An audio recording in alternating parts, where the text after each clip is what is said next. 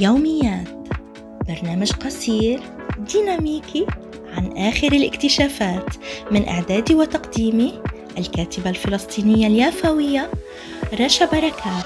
تابعونا على منصات التواصل الاجتماعي وعلى التطبيقات Spotify Google Apple Podbean و Facebook وكذلك عبر الصفحتي بودكاست حركة الشبيبة اليافية وحركة الشبيبة اليافية يوميات.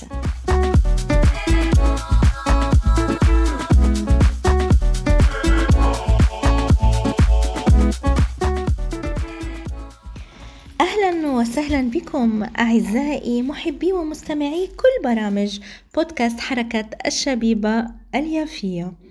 أما اليوم حلقة يوميات فهي عن كتاب هاورد جاردنر الذكاءات المتعددة آفاق جديدة من قراءة وترجمة موجزة تدقيق وكتابة وكتابة بقلم الأستاذ سليمان حمادي.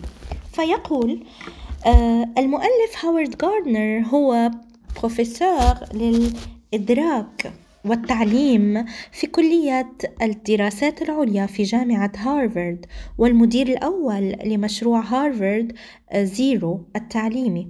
ألف أكثر من عشرين كتابا وحصل على آه، زمالة ماك آرثر وإحدى وعشرين درجة فخرية ويعيش في كامبريدج ماساتشوستس آه كذلك عن نظرية جاردنر للذكاء المتعددة يقول الكاتب الأستاذ سليمان حميدي آه غير مفهوم هاورد جاردنر اللامع للكفاءة الفردية وجه التعليم في الثلاثة وعشرين عاما منذ نشر عمله الكلاسيكي إطارات العقل.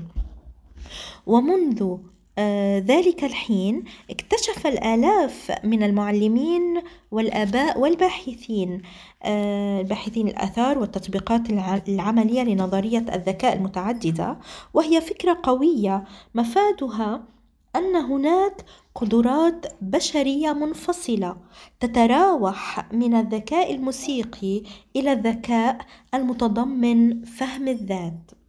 تم الإبلاغ عن العقد الأول من البحث حول نظرية MI Multiple Intelligences وتطبيقها في طبعة عام 1993 من الذكاءات المتعددة.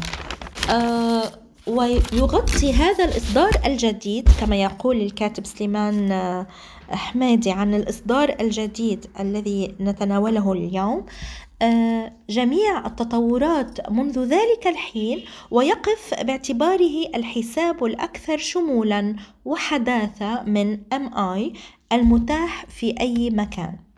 تم تقديم نظرية الذكاءات المتعددة لأول مرة عام 1983 من قبل هاورد جاردنر عالم النفس عندما نشر كتاب إطارات العقل. فقد أعلن أن الناس لديهم مستويات مختلفة آه، وعلى الرغم من أفضل الجهود التي يبذلها المرء إلا أنه غير قادر على تنمية ذكائه أو زيادته. آه، وعاد جاردنر إلى التعريف الأصلي للذكاء آه، وانعكس على المهارات والقدرات اللازمة لحل المشكلات داخل الثقافة بناء على المعرفة الحالية بالعالم والدماغ والمجتمعات.